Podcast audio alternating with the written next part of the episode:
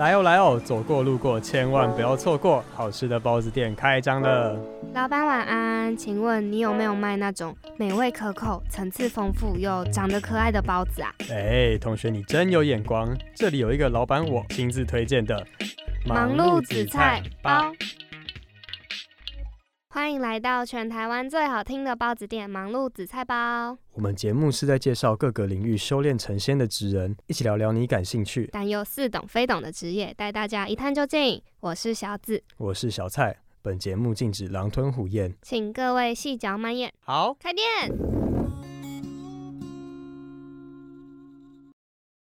人生就像一盒包子，你永远不知道下一颗是什么口味。哎，那颗包子，你是不是有话要说？今晚包什么？《阿甘正传》里面有提到，人生就像一盒巧克力。不对，我觉得是棉花糖。才不对，人生就像是一盒塞满了紫菜的包子，你永远不知道下一颗吃到的是什么口味。欢迎回到今晚包什么？我是主持人小蔡，我是主持人小紫。今天包的馅料，大家刚刚应该都有听出来了吧？我们邀请到的可说是台湾相声界的重要代表人物宋少卿。那我们先请少卿大哥跟大家打个招呼。呃，紫菜好，紫菜包，按照你们节目名称应该是这样称呼。对对对对对，可以。对，呃，各位听众朋友，大家好，我是宋少卿。嗯。大家常常会觉得说，呃，我是说相声的宋少卿。我其实真的很不希望大家贴标签。呃，或许在这个社会上，我们会说，哎，他叫做郭台铭，他是红海的郭台铭。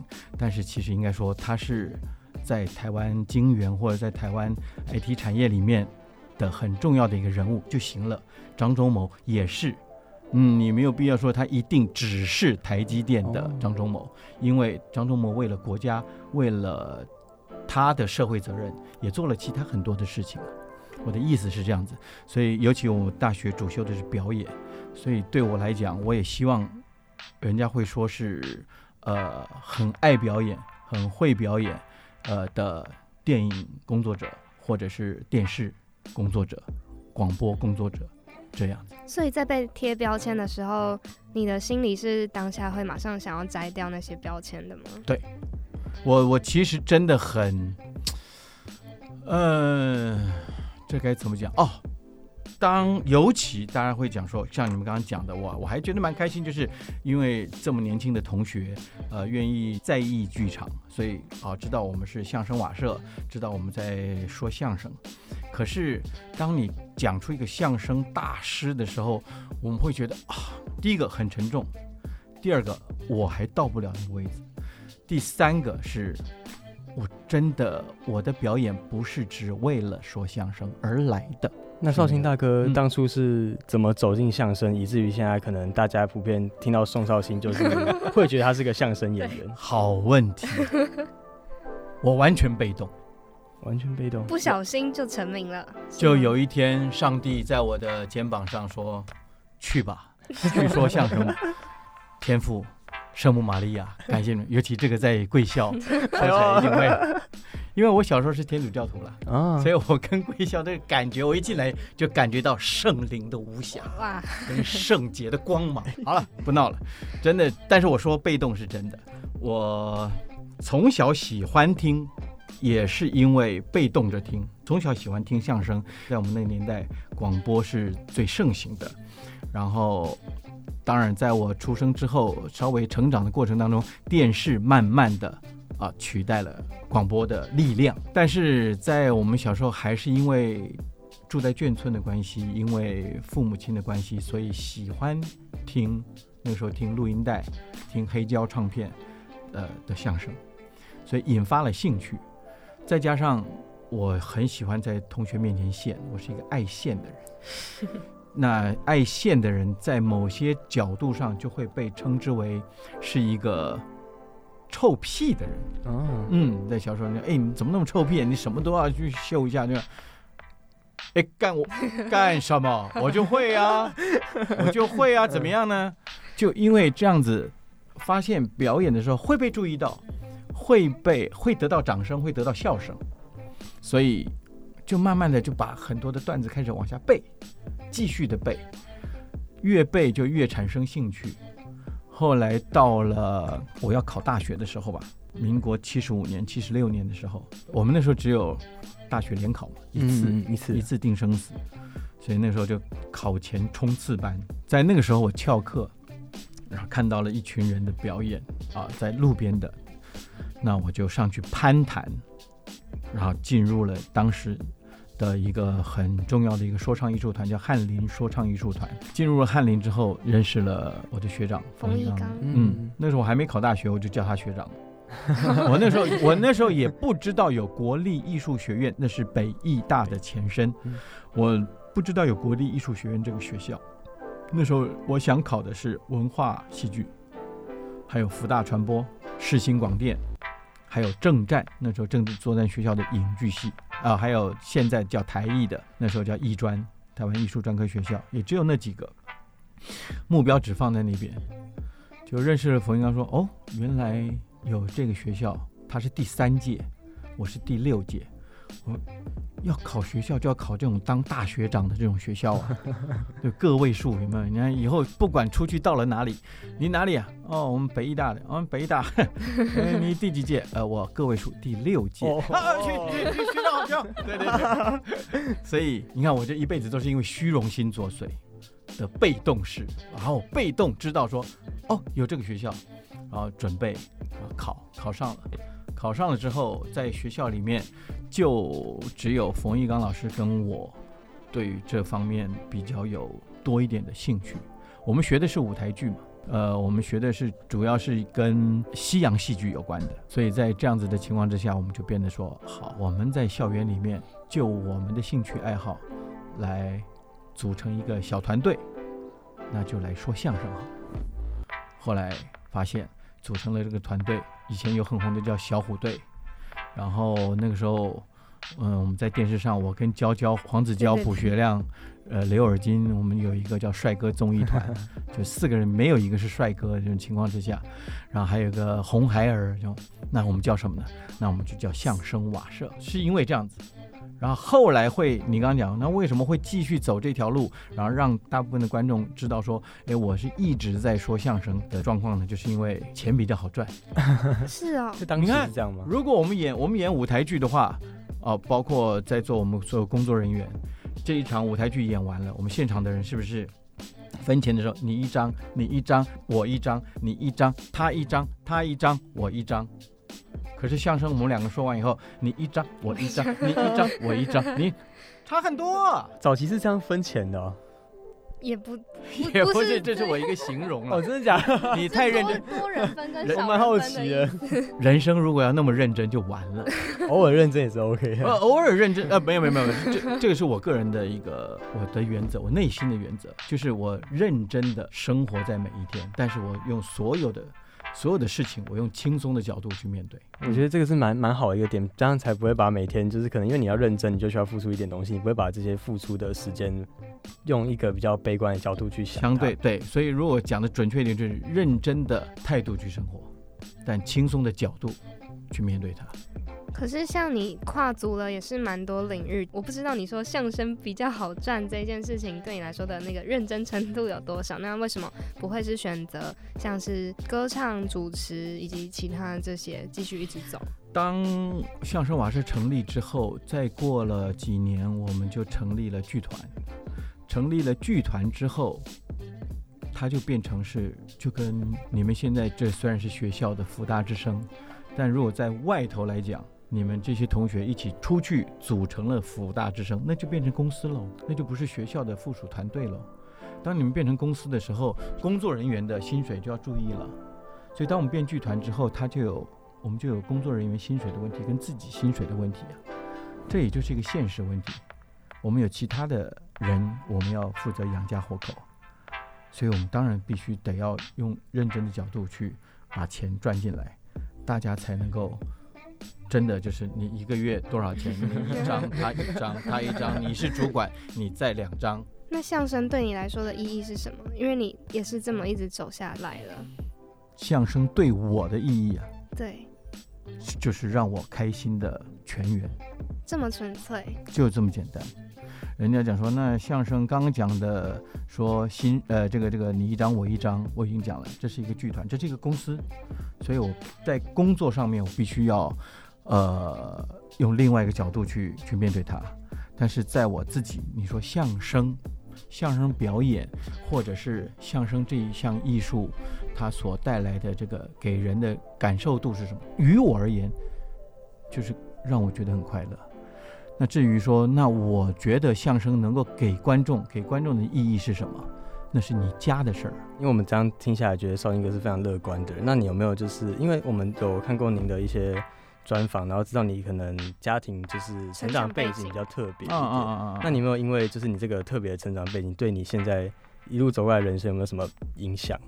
我觉得我的命，我的命跟运，运命啊都蛮好的，因为。我的所谓的复杂的背景，这是因为后来有我这样说出来。而在我自己真正的成长背景当中，我虽然在部落出生，但我也很小就到了台北。那我的生父很早很早就挂，在我满月就挂了，所以就那我的生母相对的也就无缝接轨，他就改嫁了。我也想不到一个人改嫁是这么容易的一件事情，那就表示他当初可能有劈腿的嫌疑喽。才能无缝接轨。算了，他也过世了，那也就不需要去讨论了。但是，在这个无缝接轨的过程当中，哎，就把我过继到了宋爸爸、宋妈妈家。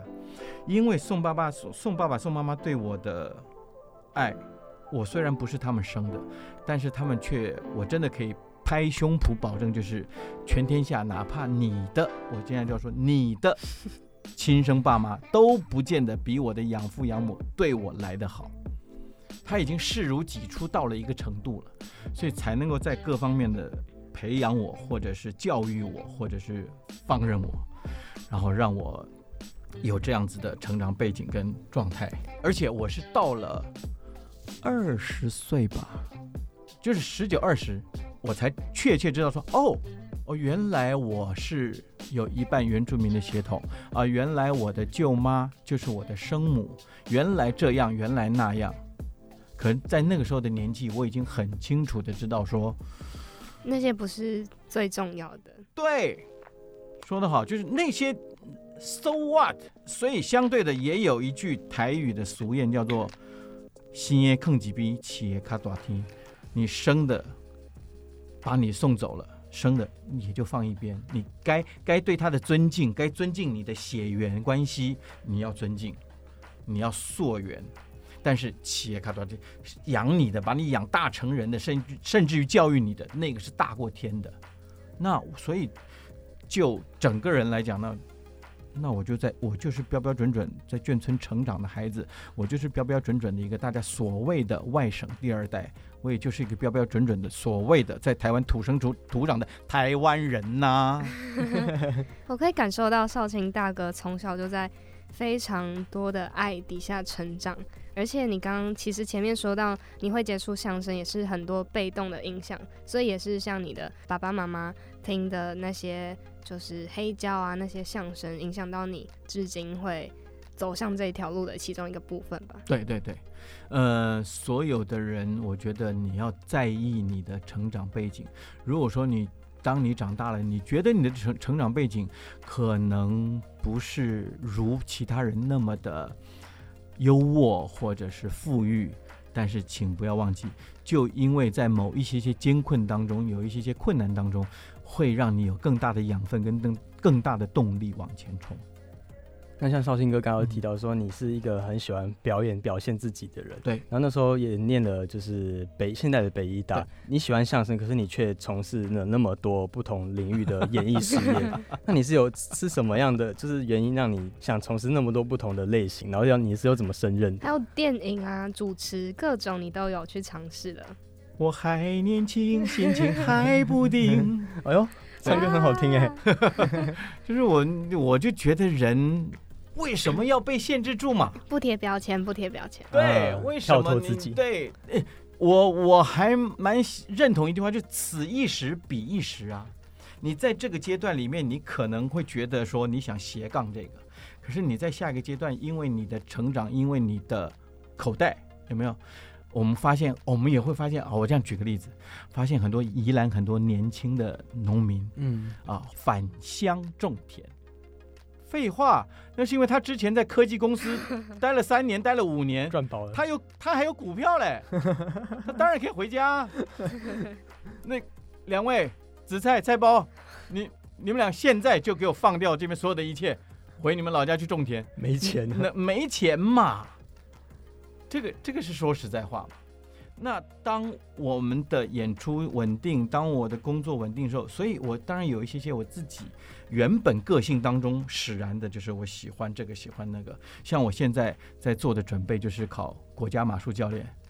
呃，已经在我从小学骑马，但是一直没有机会说真正的好好的接触马术。我们以前小时候，我父亲教我的，我们学的那个那时候的马术是真的是骑马。作战用的古装剧的古装剧的那种，呃，怎么驾驭马？怎么用比较强烈的方法去刺激马，让马听你的，然后你你能够控制它。现在的马术，大家看到奥运了，看到那个盛装舞步马术，那个你看到那个骑手几乎没有动哎，可是那个马就跟着那个节奏来。但是我们自己学马术知道，那个手一直在控着那个马。一脚一直在轻轻的控着那个马，好，不要往这走，停，往这走，往这走，这个就是你人跟马的平衡嘛。那我在这个阶段，我已经五十五了，我想要小时候学的，我想要重新改变一下，让让我跟马的接触的另外一种方式。我现在自己，我小时候学小提琴，我自己又去找了一把小提琴，自己刚开始还找老师来。再把小提琴拉回，想要想要抓回来，就就是就是这样嘛。那希望能不能到六十岁办一场这个完全不经意的独奏会、音乐会、音乐会？对呀，那那这个是我的个性使然，我觉得，而不是说我真的一定一定要做到什么呃全面的达人，或者是说我要抛弃相声，不是。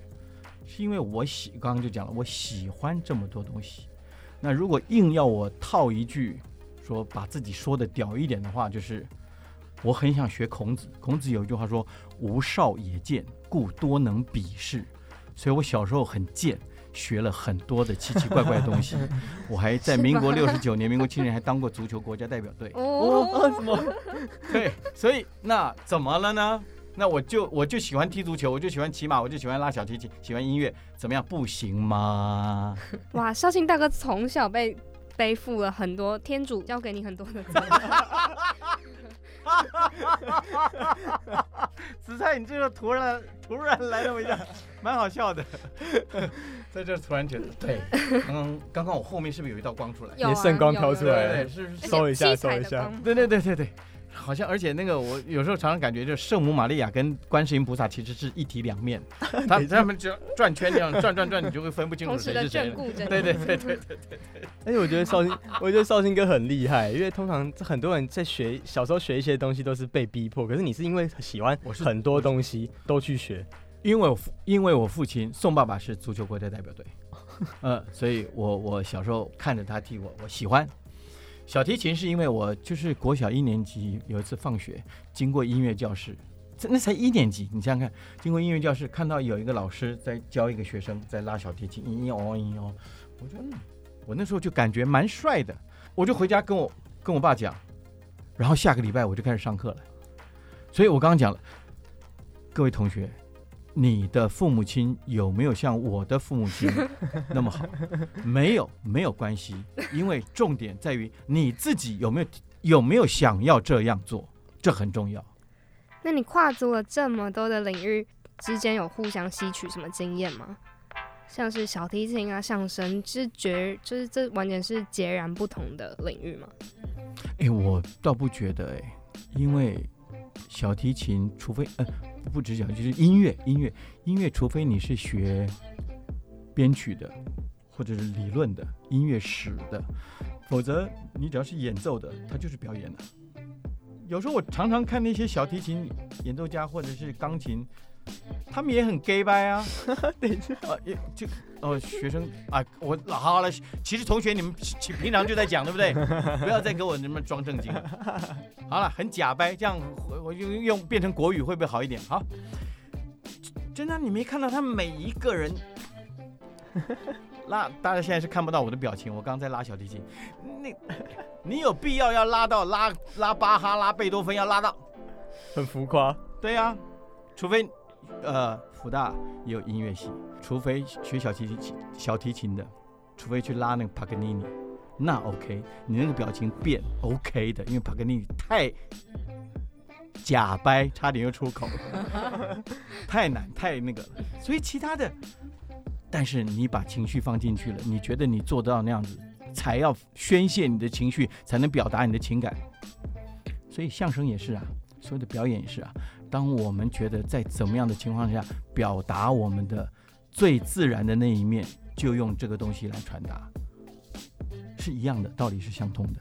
那回归于表演这件事情，因为我们曾经听过你说自己私底下的就是一个疯子，然后没有理性这个部分。那你上台跟在台下，你是如何的转换跟跳脱所谓角色，还有你最真实的自己？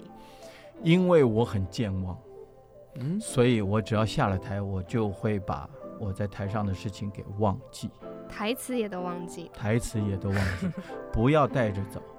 所以我很怕。走在街上碰到真正的所谓的铁粉，我很怕，因为他会说什么什么什么什么，他就在你面前演那个 我们的台词，有没有？我心里还想，对我接不下去，想说这是哪一出？这是哪一出？我记得有这个，我大大概有这个，这个是哪一出？告诉我，然后再跟我对。他会以为他认错人了。对我那时候也很想这样，你不要再跟我对，我是屈中恒。哎 哎，这蛮像哎。真的，我就是屈中恒。菜包会被赶出。哎，我们今天邀到两个重量级来宾哎。所以，所以我选择我选择用忘记的方式，把这个东西抛掉，台上跟台下严格分开。因为我我在念书的时候，我曾经碰到我的同学，他在排练完之后，就戏演完之后，他他跳不开那个角色，后来休学。但是休学也不是坏事，因为。哎，学艺术的，你们去找找你们音乐系那种美术系那种同学，真的很多一堆疯子。哎，音乐系还好，等一下，音 音乐系的那个养成教育跟我们不一样，美术系也是一堆疯子。就是，嗯，结果他去非洲，休学回去非洲，自己一个人背了包包去非洲走一趟，回来再复学变学妹，很猛啊，很猛啊。所以我也觉得，就是让我自己忘掉吧。所以，我如果，呃，一般不认识我的人，如果在我演出完，我们马上见面，比方说，今天我们这样演完，我马上出去，通常你们会以为我在生气，我没有，因为我只是在放空，我只是不讲话。哎，其实真的蛮有感觉。像刚刚我们去下面接绍兴哥，你但一开始给我的第一印象就是，哎，有点就是沉稳沉静。可是，一进来录音间开始讲话，哇，整个人都不一样，打开了，真的感觉那种开关切换的是很快。我是就是用开关切换。有刻意的吗？没有，就是已经可能可能在学校的时候，我觉得，所以学校教育是蛮重要的。在学校在训的训练过程当中，我自己已经找到了那个开关。我不是属于苦干实干型的学生，我真的从小到大都是靠我自己有的天分，我去去玩弄这个，真的。所以，但是我自己会知道说，哦，被我找到了。就像我昨天晚上自己在家练琴的时候，突然就我因为之前有个跳弓，我一直过不去。到了昨天晚上，我就有了。那原来只是因为我只要动动我的小指头，或者是我的食指，让那个东西如何放松，如何变成可以那种技巧，如此而已。那像少兴哥讲到，就是你那个开关切换的很迅速，然后你在台上跟你在台下是不一样。那你在台上所表演那个相声风格，你是怎么去找到它，然后去定义它的？我其实没有去找，哎。我觉得我就是把我自己演出来，又是浑然天成，浑然天成，天分。这样讲会不会太嚣张？不会，不会，不会。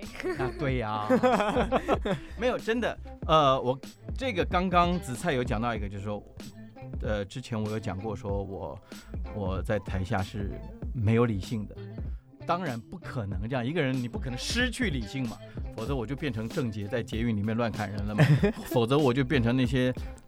那个那个随便就拿棒球棒出来，现在还逼得我们不能带棒球棒。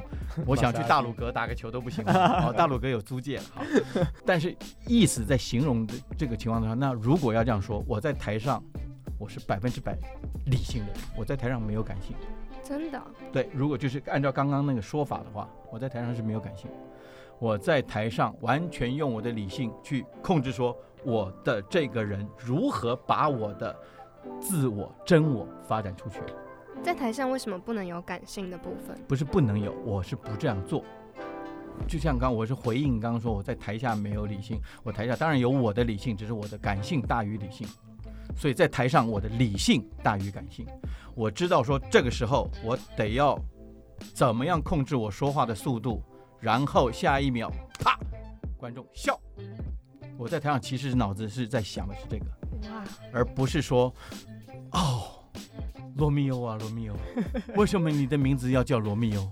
然后你讲的非常感动，《梁山伯与祝英台》有没有？《梁祝协奏曲》一下，然后在梁兄哭到不知道该怎么办。我心里在在我心里，我在我在台上的话，当我喊梁兄这件事情的时候，我心里还在想说，哼，到底有多少观众在哭呢？到底有多少观众被我刚刚那个声音？梁兄，还是啊，我 B C 太多了，还是我 B C 太少了？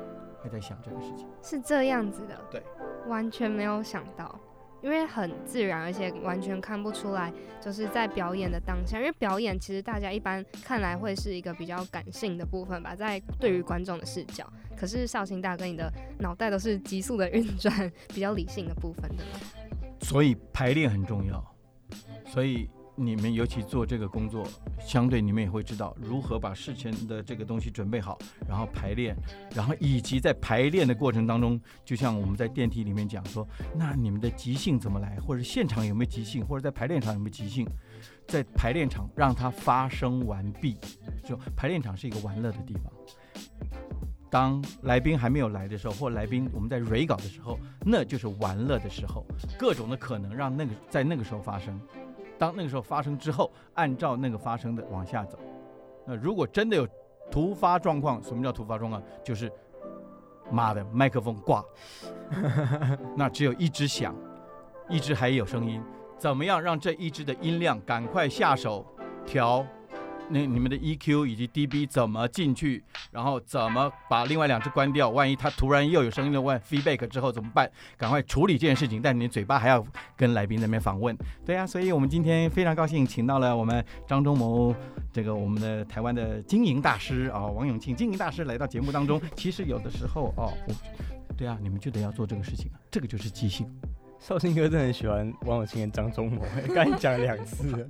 呃，还有郭台铭，因为我觉得他们是一个指标嘛，啊，是一个指标嘛。哎，那我觉得真的绍兴哥就是真的是感觉在表演上，或者像我们现在录广播，这都是很理性，可是其实是外在看过来是个很发生的感性，可是你是用一个理性的方式在走。对我脑子一直在想说，我要举什么样子的例子，然后能够传达我心里面跟你们的感受。我一直在想这个，但是我的外表一直告诉你，哎，我在演啊，这个时候这样子应该这样子哦，会比较好哦。真的是很厉害。那你们私底下这种相声员会互相比较你们自己的风格吗？就是会说，哎，会讨论说对方的风格怎样跟自己有什么不一样，或者表演。我不知道别人了，我是不会，我是完全不会。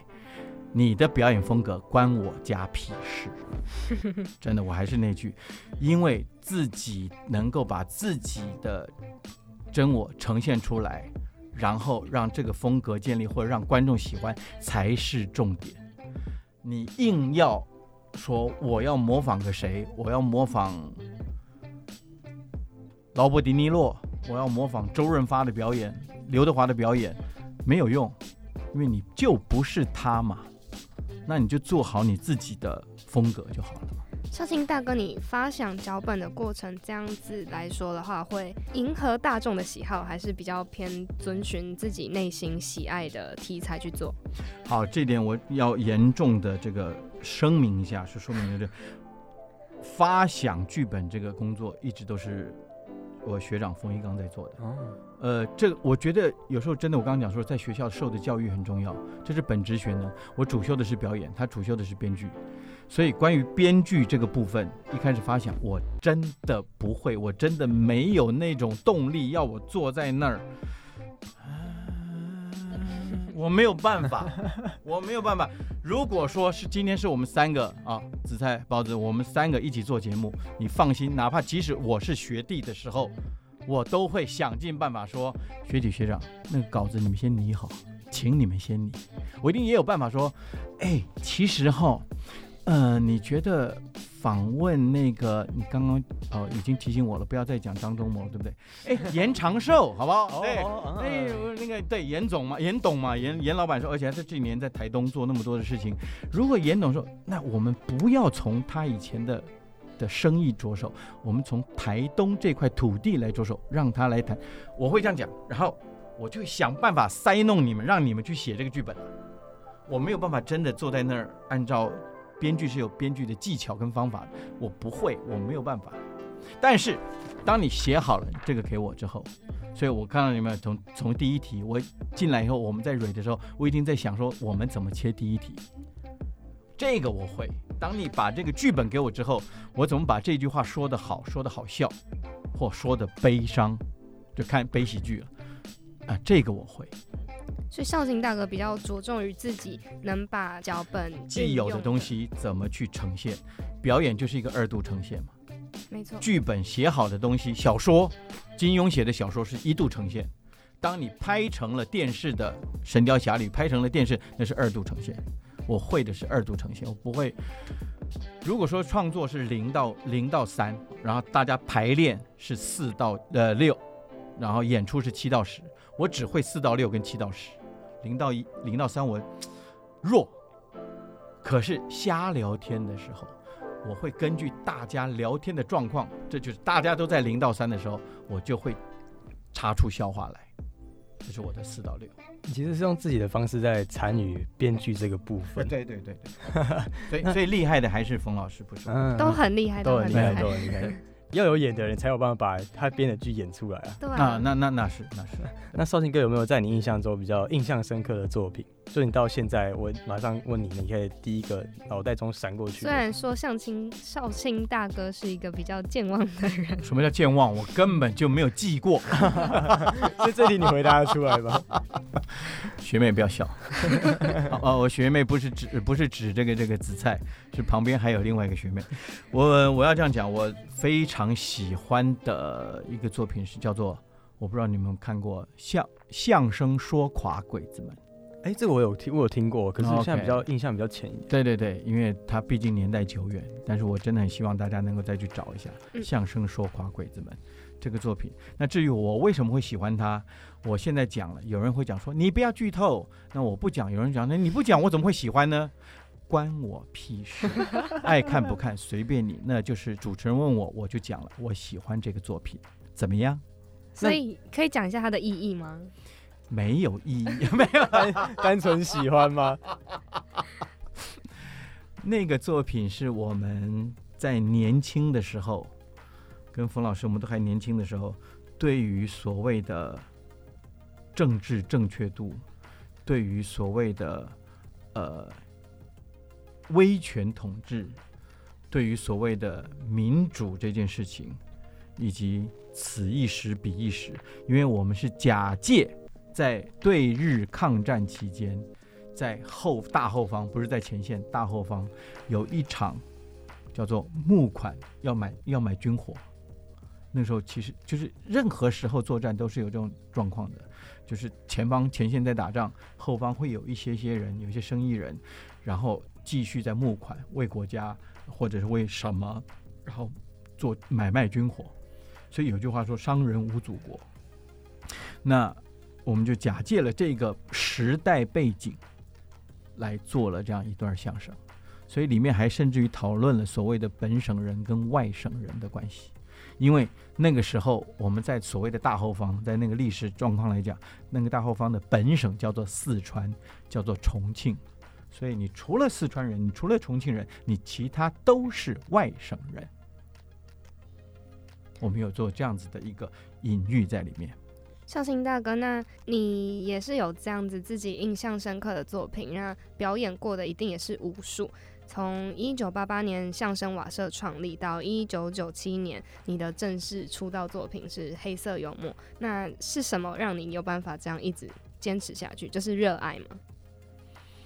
你讲的是关于相声的部分，对，因为我要讲说所谓的出道作品，是一九八八年哦，一九八八年拍摄，一九八九年那个中式中式二十周年台庆大戏叫做《锄头博士》，那个时候我才刚出道，我电视跟就我的表演呢，真正所谓的出道其实是同一年，就八八年。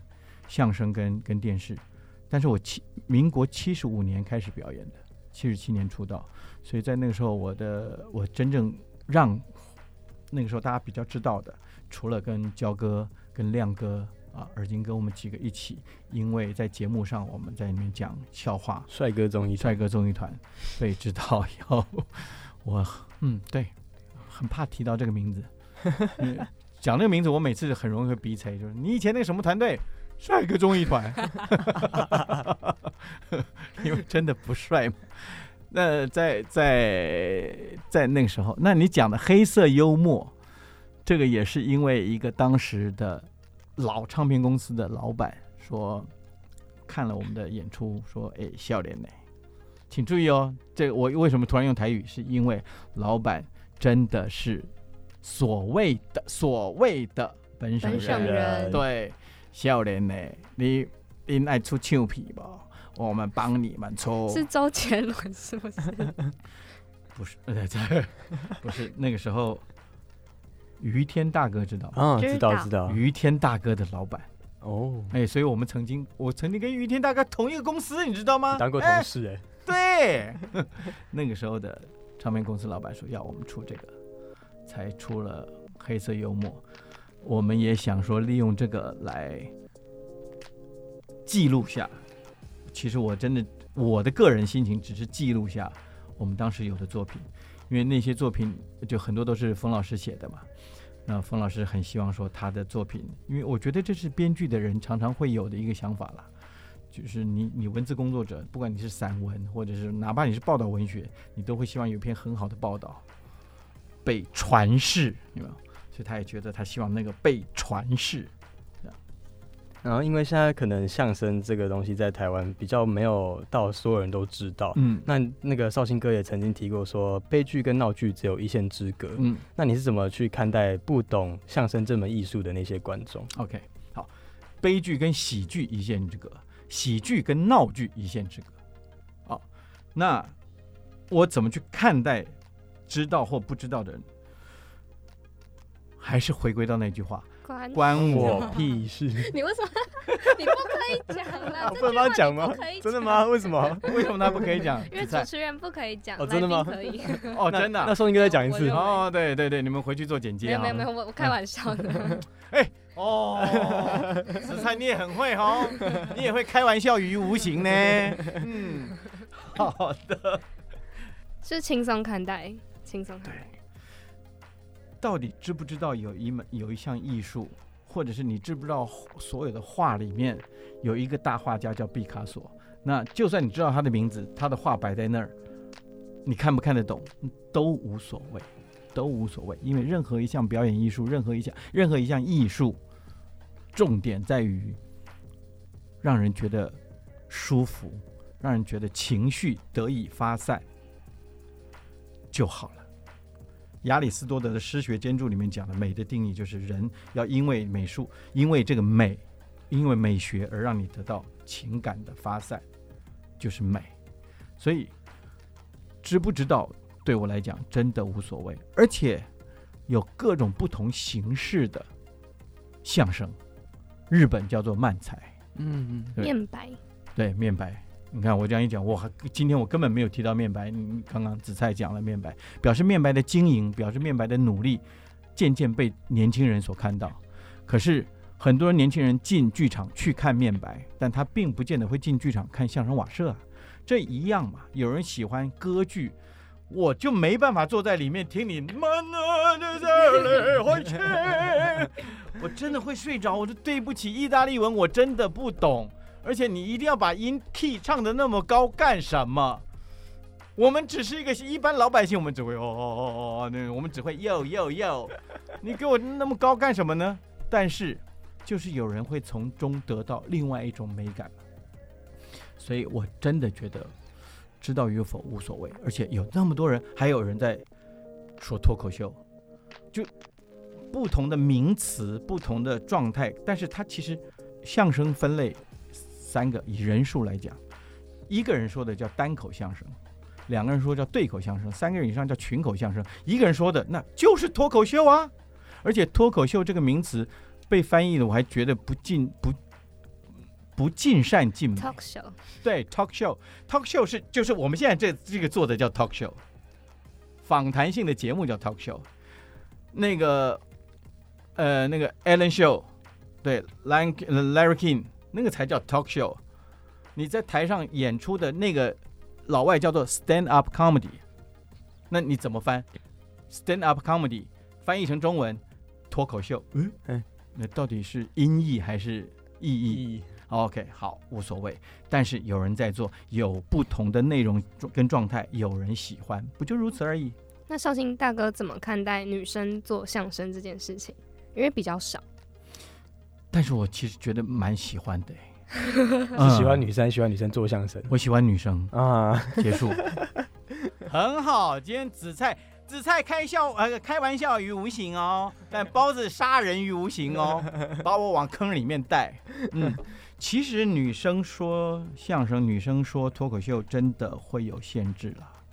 说实在，因为比方说龙龙，那当他。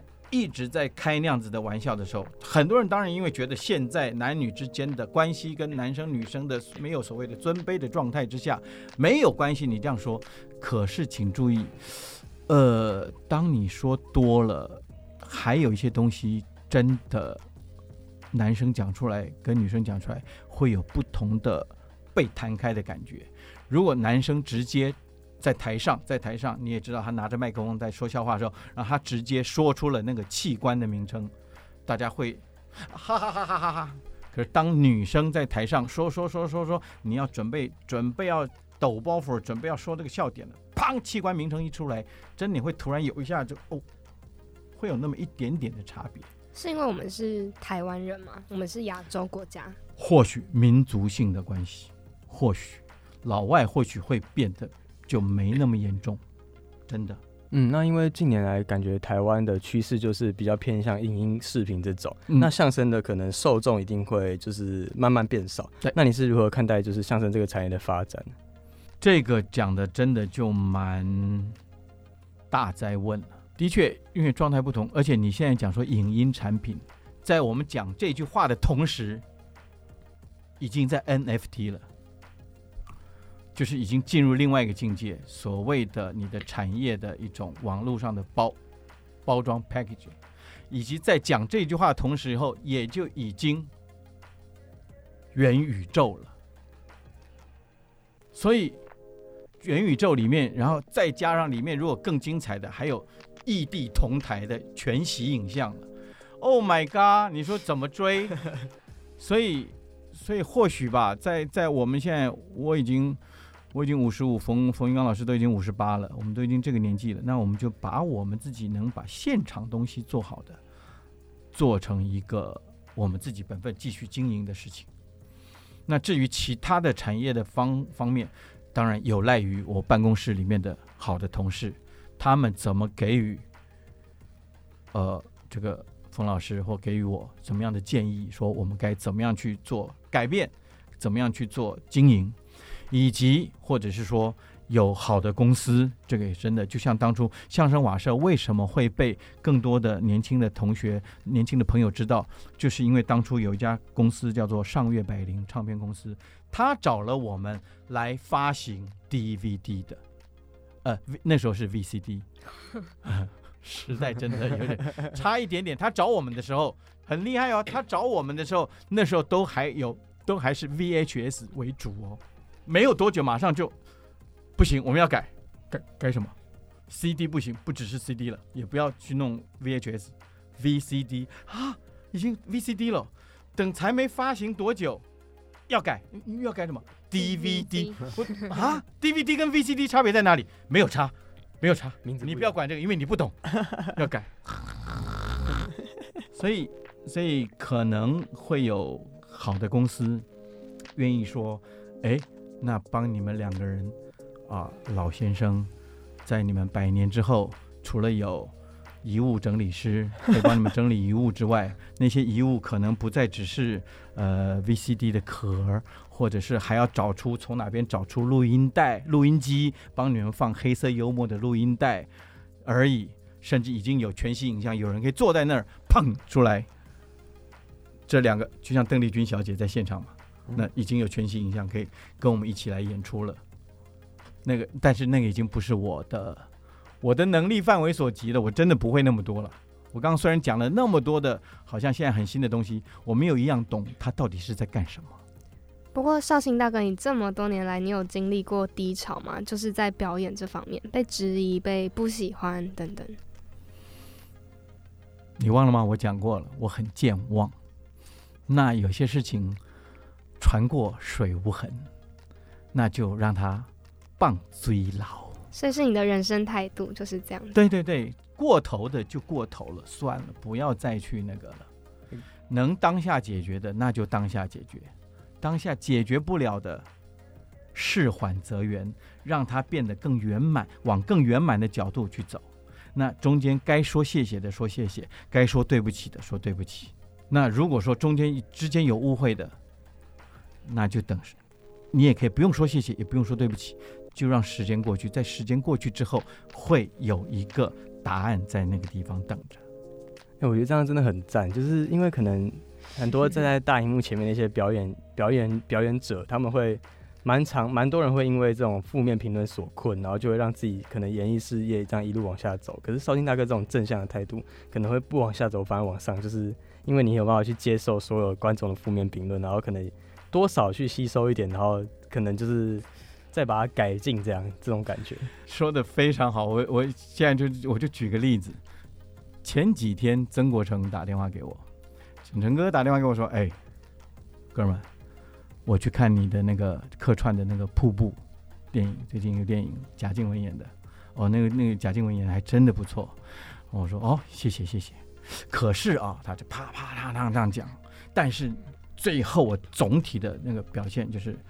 我只在某一些些地方觉得你宋少卿会做的更屌，可是就因为那样子，当然有因为导演会要求剪镜头怎么样这样或怎么样，所以或者是你自己做不到的地方这样子，但总体上我觉得你表现啊怎么样这样，完全跳脱我对你个人感官，讲了半天，我说好，你不要再讲，我知道你就是觉得我演的。程度跟我的表演能力很像葛优，对不对？他就啪爆笑，我们两个就爆笑。我说你你就不能让我帅一点的人吗？一定要像葛优大哥那样子吗？何必呢？帅哥综艺团不要再互相比较了。我如果有一天你人生中少了相声，或者是不能再讲相声，会是怎么样子吗？不会怎么样，真的不会怎么样。因为会有人继续说的，会有人继续说的。当我不能说的时候，这里面有那，因为我可能身体有病，或者是我已经不在这个人世间了，所以我不能说。当我不要说的时候，那可能是我们的相声瓦舍已经经营到一个程度，大家决定 OK 停止解散。那其他状况不太会发生。我也没有立志过说我要死在台上。没那么悲壮，我又不是替国家去打仗，我要死在沙场上，不是。但是能能继续就继续，因为我们办公室还有十个同仁，他们家里还有小孩，嗷嗷待哺啊。啊，对，这是在这是在现实面。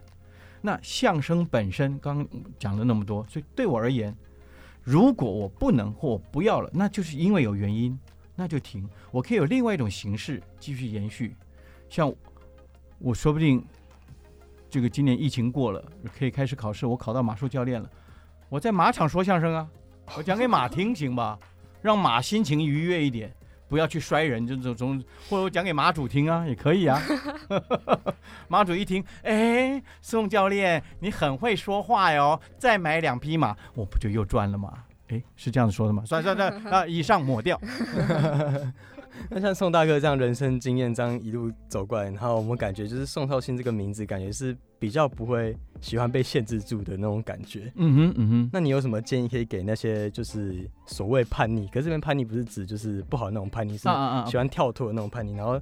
可是反骨，对反骨，反骨。可是还是会就是被觉得说，好像还是要遵循这个世俗的常规的这些人什么样的建议？因为现在年轻人还蛮会注重别人眼光，很在意这些。对对对，好的。刚刚包子提的问题以及紫菜家的注解，在意别人的眼光，我要跟大家说一下，各位，在意眼光能在意多久？你人生在世也不过就那么短短几十年。你在十五岁以前，你什么都不会，你是个屁孩儿、小屁孩儿，在意人家眼光有什么用？等你真正能够把本事、功夫装在身上，当你要发挥能量的时候，你再去稍微在意一下，因为你那时候你也来不及在意别人的眼光，因为你要让那让你自己大放异彩，展现自己的能量。当你展现完了，你事情做得漂漂亮亮了，你又何须在乎别人的眼光？你只要享受你自己做完这件事情的满足感、成就感就好了。所以一辈子在乎人的眼光那么多干什么？那么相对的，也就是你认为张无忌那么厉害是怎么来的？对不起，张无忌不是说天生就会那么厉害的哦，他也是自己很肯用功。你马步一定要扎稳。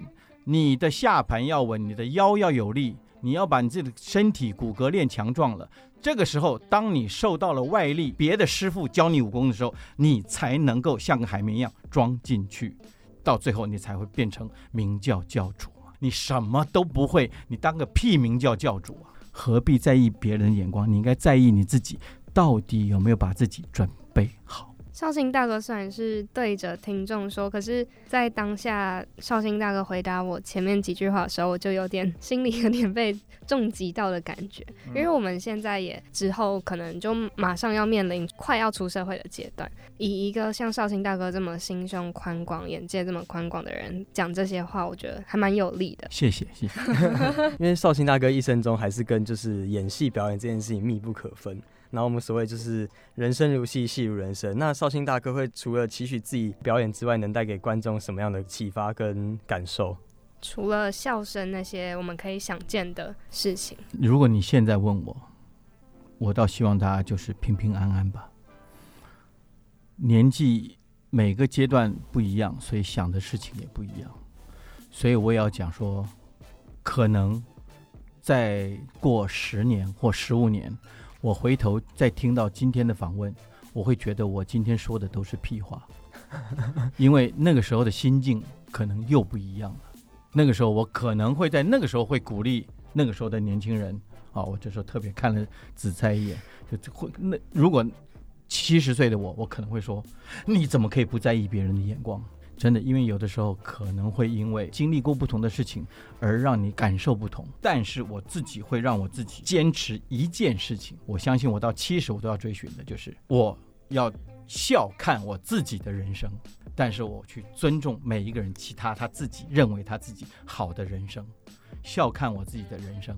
然后七十岁还要去夜店，因为当你看到年轻、漂亮、美丽的事物，你才有更大的动力往前活下去。